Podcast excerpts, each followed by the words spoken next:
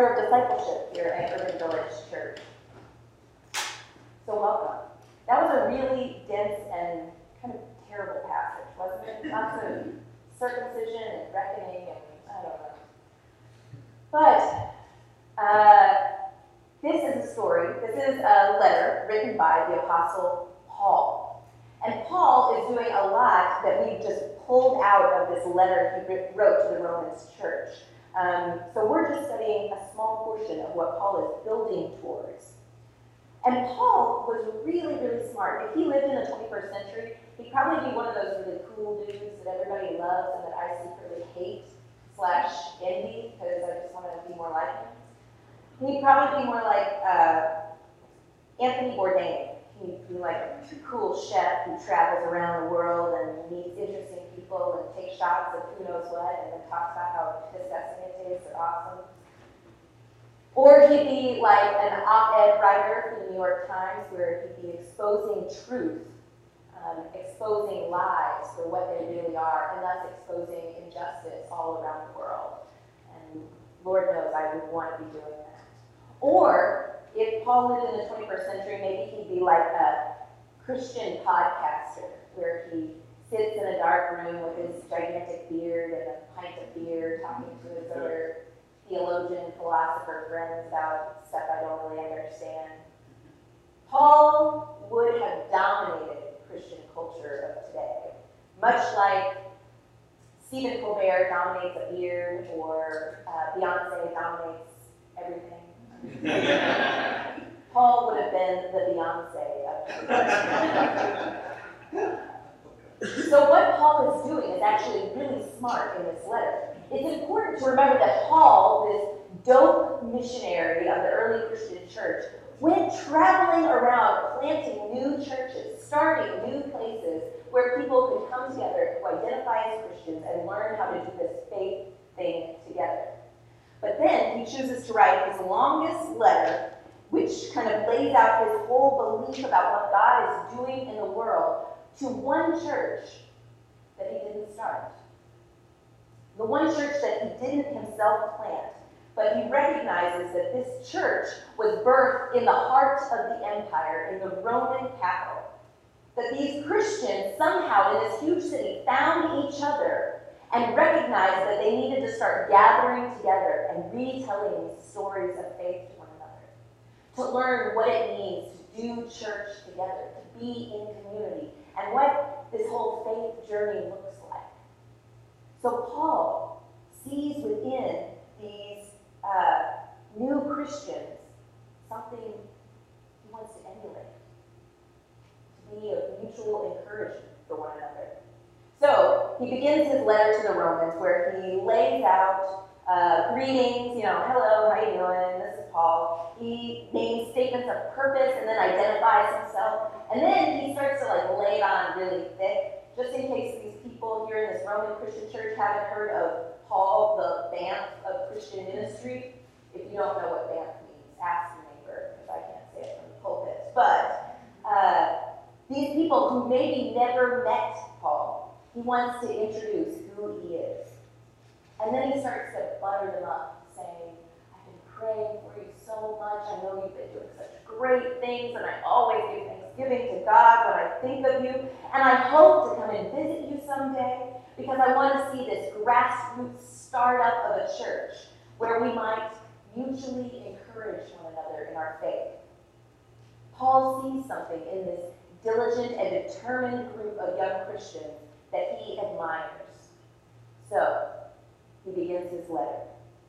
And then, and then this is where he's a good writer. He takes a subtle twist. After giving thanks and talking about mutual encouragement, he then turns to talk about and uses language of sin and unrighteousness versus righteousness. So he lays the groundwork of like buttering them up, and then he lays down the gauntlet with sin. And then he asks lots of rhetorical questions, and I don't know about you, but I hate rhetorical questions because usually when people are asking rhetorical questions, they already know the answer. They're not looking for you to help them identify anything new, and they're just kind of full of themselves.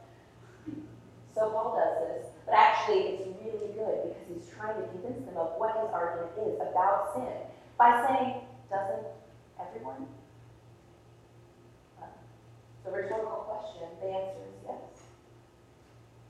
Paul theorizes about that all humans sin. He says they all fall short of the glory of God. That it is only through God's grace, by faith, that one can experience salvation. And that's a lot of big language, right?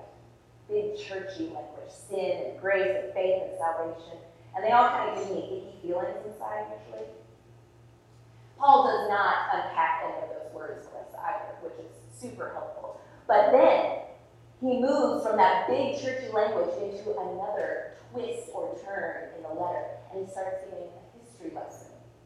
This is the part we come to today, where Paul starts talking about the story of Abraham.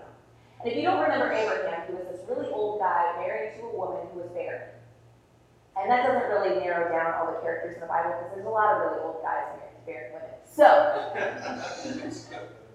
Abraham is married to Sarah, and they are ancient, like 100 years plus. And Sarah is advanced in age and has never been able to conceive. And we don't know why that is, but we also know that in ancient Near Eastern culture, that was a really terrible thing because there was no way for Abraham and Sarah to extend their lineage, to live through their children and their children's children, to continue to share these stories of faith with anyone they didn't have children. That this was a way of continuing their, their existence through others. Um, so, they don't have kids. And then, God instructs Abraham and Sarah to wander into the desert, to find a new place to live, which is also a really difficult situation. Not only not having your own kids was difficult in ancient Near Eastern culture, but to go away from your, your family of origin to a new place where you didn't know anybody, you had no connections or ways to make community, uh, it's terrifying. I don't, Sarah talked about how it's terrifying just making a transition to Chicago. In ancient Near Eastern culture, it was incredibly, uh, it could be incredibly dangerous to go to a new place. But God instructs Abraham and Sarah to go into the desert, to find this new place, this new home, and trust that God would be there when they showed up. And so the faith of Abraham and Sarah is that they go.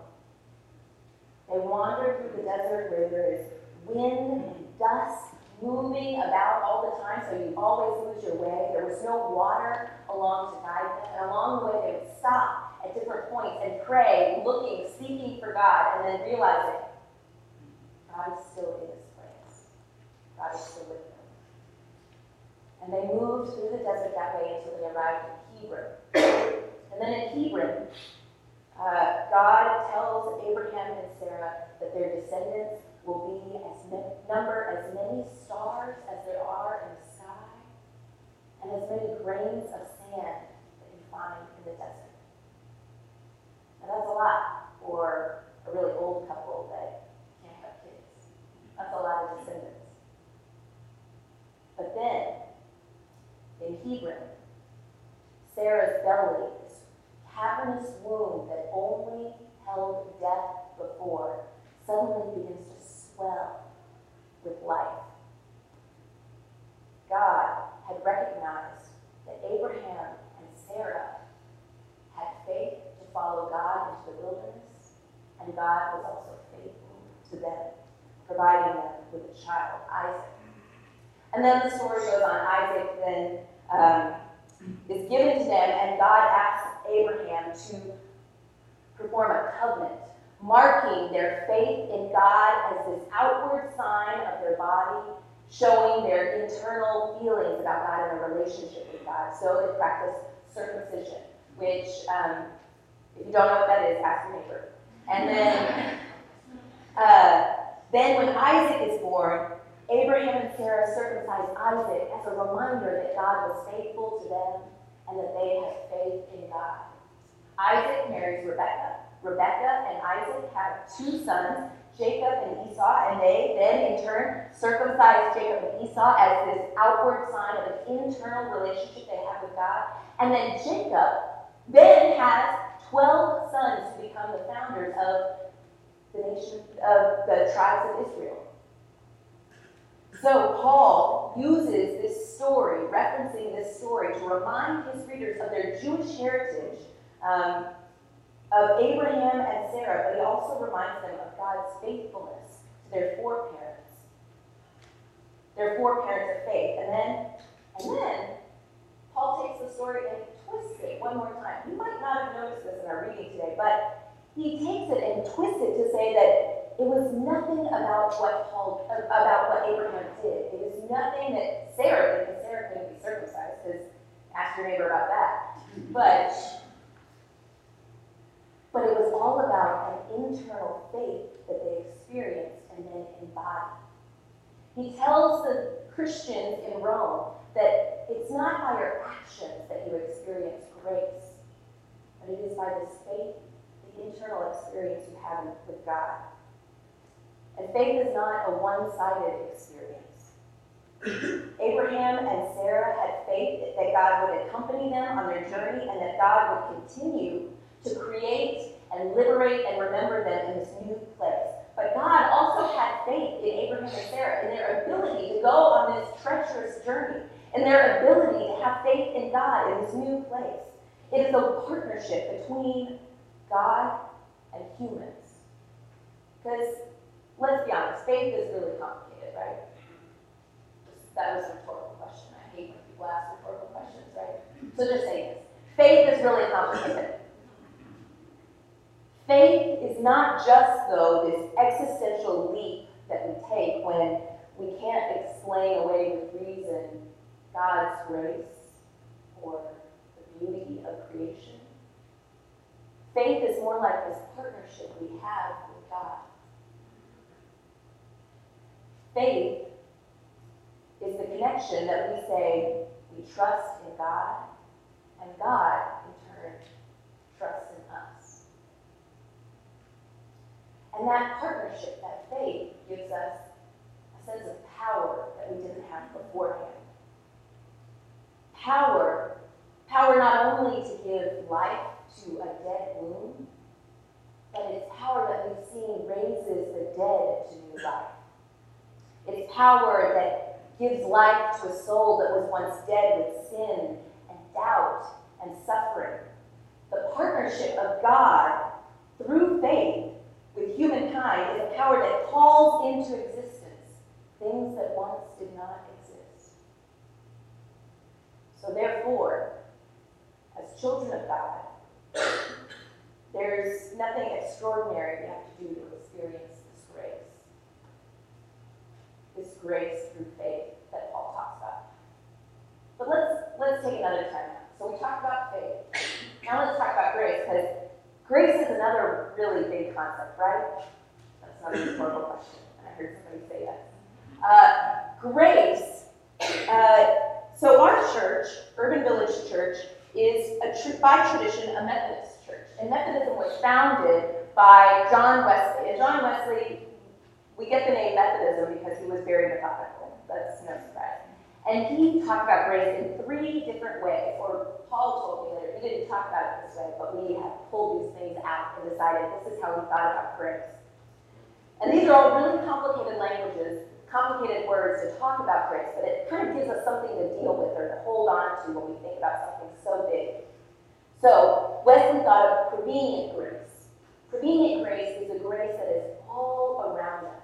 It is already in existence, like the air we breathe, and you are just swimming through God's grace every day. And then there's justifying which is another big word just to say that all of a sudden, one day, you woke up, you opened your eyes, and you could see the grace in different places. And you started to notice it all around you. And then there's another type of grace, sanctifying grace. And that is the grace that says, I see this grace here, but I also recognize that there are spaces in our world, there are spaces in my heart where I don't experience God's grace. I know it's there, but I don't see it. And so, sanctifying grace is us being people who go about recognizing God's grace in those spaces, by pulling God's grace in where we maybe thought it wasn't before. So, those are three different ways of talking about grace prevenient grace, sanctifying, justifying grace, and sanctifying grace. And those are all those are all happening at the same time, basically. It's not a linear thing, but we are experiencing grace now. We are continually reawakening ourselves to God's grace, and we are constantly looking for God's grace in spaces where we may not have experienced it or seen it before. So, as children who have grace by faith, there's nothing extraordinary we have to do to experience this grace of God. However, our salvation, our understanding of ourselves and of who God is becomes more complete, and our faith becomes way more full when we decide to awaken ourselves, awaken ourselves to the presence of God's grace in our lives. And that also means sometimes recognizing that in those spaces where we don't see God, that that's where sin exists. And sin is another really complicated word we don't like, right? Sin, um, Trey talked about this last week, so if you really want to hear about it, you can go listen to the podcast online. If you're so mesmerized by this sermon, you can go listen to it later too. But, uh, but sin typically means missing the mark, but it's also just something that we are caught up in. It's nothing we did as, I mean, sometimes it is. Sometimes we just make bad choices, right? Let, we'll, we'll say that.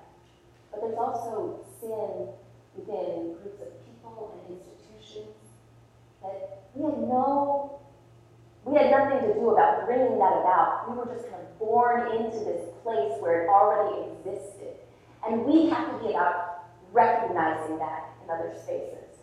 Because I'm sure, I, I won't say for you, but I know that sin exists for myself in the world when I see um, young black women's bodies torn and thrown about and tossed like it's a piece of property.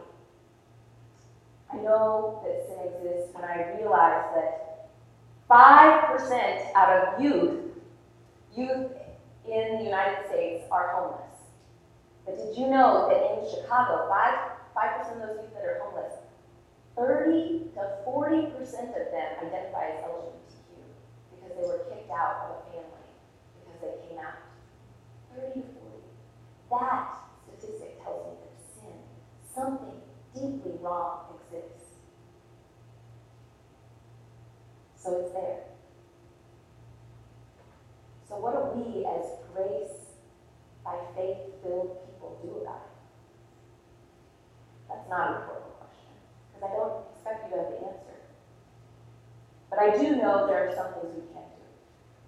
Rather than getting trapped by the enormity and complexity of sin, there are things that we can do to be battling against it, but also to be living more into our full grace-filled selves and be recognizing the grace that is all around us and calling it out so that it can be more fully recognized by others. Sin, when we open our eyes to sin, when we just say, I admit that it is there, uh, when we admit that there's death and destruction and wrecked relationships and wreckage just filling our world, that's when we acknowledge that God's goodness, God's grace is not fully realized just yet. But when we recognize that, we also hold some power. We have the power to confess that with God's help, we can be about waking other people up, helping other people recognize that God's grace exists and that sin also exists. That there are places where power is being manipulated and tweaked and it is wrong, and we should be calling that out too. So we have to recognize it. That's the first thing we can do. The power, and then we have the power to repent.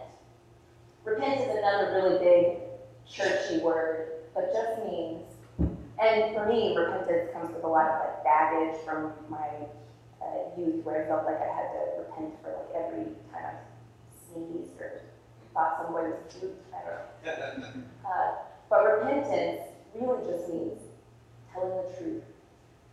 Telling the truth to God, and telling the truth to each other, and telling the truth to the powers and principalities that be. Saying that God, God's grace is all around us, that sin really exists and it's everywhere, and somehow I'm kind of caught up in it too, and that I want to do something to change. So we recognize, we repent, and then we reorient our lives towards God's grace. We say that I recognize that this is going on, and I'm going to be about turning my life around so that I am facing God more, that I'm finding God's grace in those spaces where I didn't see it, that I'm calling out sin for what it is, and that I'm bringing God's grace more fully into this world by helping other people recognize it. There's power when we, what was it? Recognize, repent, and and reorient. That was what it was. I couldn't remember. That was just me asking. so there's power when we do those things. Um, because then we can be more about experiencing God's creative and deliberative and remembering faith. When we experience God through faith, we are empowered and emboldened to also be like God and be creative. We find new ways to restore relationships. We find creative ways to repair broken systems corrupted by violence and destruction, but we also can be creative enough to dismantle all of that destruction and all of those institutions and forces and rebuild something beautiful that looks even more like what God would want. When we experience God's grace through faith, we are empowered and emboldened also to be liberators. When we awaken ourselves more to God's grace in this world, when we open our eyes and see it and help other people wake up to it, then we know that there is something holding us back and we name it for what it is. We recognize it, we call it out, and thus we set people and groups and institutions and even ourselves, we set us free. Just because we name it for what it is. And then when we experience God's grace through faith, when we waken ourselves to God's grace, we are also empowered or emboldened to remember relationships. That can be remembering the stories of our four parents of faith, like Abraham and Sarah. But that can also be re, remembering, re-putting things back together, rebuilding a world that looks more like what God wants. So, we are about restoring relationships and then drawing people in to experience God's grace, to see it more fully in their lives. So we're going to do that this morning. That's a lot, right? But sometimes it's really nice to have something tangible to say, I did something this morning, and to walk away with that. Because we all contribute to direct relationships between creation, between God, between ourselves and others. And we all have the responsibility to wake up, to open our eyes to that sin, and then to find ways that we can contribute to bringing about justice in our world. We're not called to be paralyzed by the enormity of this task, because we can do something as small as what we're about to do in two seconds. But then, we have the responsibility to be about shaking others awake, helping people reorient their senses to see God in the world. It's not, though, about what we do. That's what Paul's talking about when he's bringing up Abraham's faith. It's not about actions. It's not about circumcision, because if it was about circumcision, I wouldn't be in on it. It's about the faith that we hold in our heart grace. It's about the grace we see around us as we swim through it. And it's about the grace of God that we see in small moments throughout the day. So this morning, we're going to, we recognize that sin exists, but we're also going to repent. And that's a really scary thing for some people. So if you don't feel like repenting this morning, you totally don't have to. There's going to be words on the screen, and you don't have to say anything. You can just read along. But I invite you to participate for this reason, because it's really, really cathartic. It feels so good to name some injustice that's done and how you might be a part of it. But then it's also, there's this power in language that by naming it, you can then reclaim your own power to say, I have grace from God, and I will not be about these other things anymore. But I will be moving forward, my life God. So if you'll stand right now, this is going to be the closing prayer for our message today. And on the screen, this is an ancient form of repentance. I'm going to read the stuff that is in yellow, and then we as a community will all say the words that are written in white. And it's going to go on for maybe two minutes. So just adjust yourself, roll your shoulders back, take in a deep breath, and then get ready to feel God's grace swarming around you. God, accept our repentance for the wrongs that we have done, for our blindness to human need and suffering, and our indifference to injustice and cruelty. Accept our repentance, God. For all the false judgments, for uncharitable thoughts towards our neighbor, and for our prejudice and contempt towards those who differ from us. Accept our repentance, God. For our waste and pollution of your creation and our lack of concern for those who will come after us. Accept our repentance, God. Restore us, gracious God, and let your anger depart from us.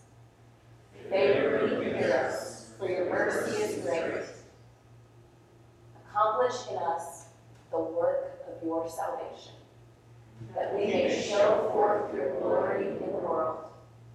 By the cross, the betrayal, and death of your Son Jesus, bring us through the community of the saints to the joy of his resurrection. Amen. You are forgiven, and you may be seated.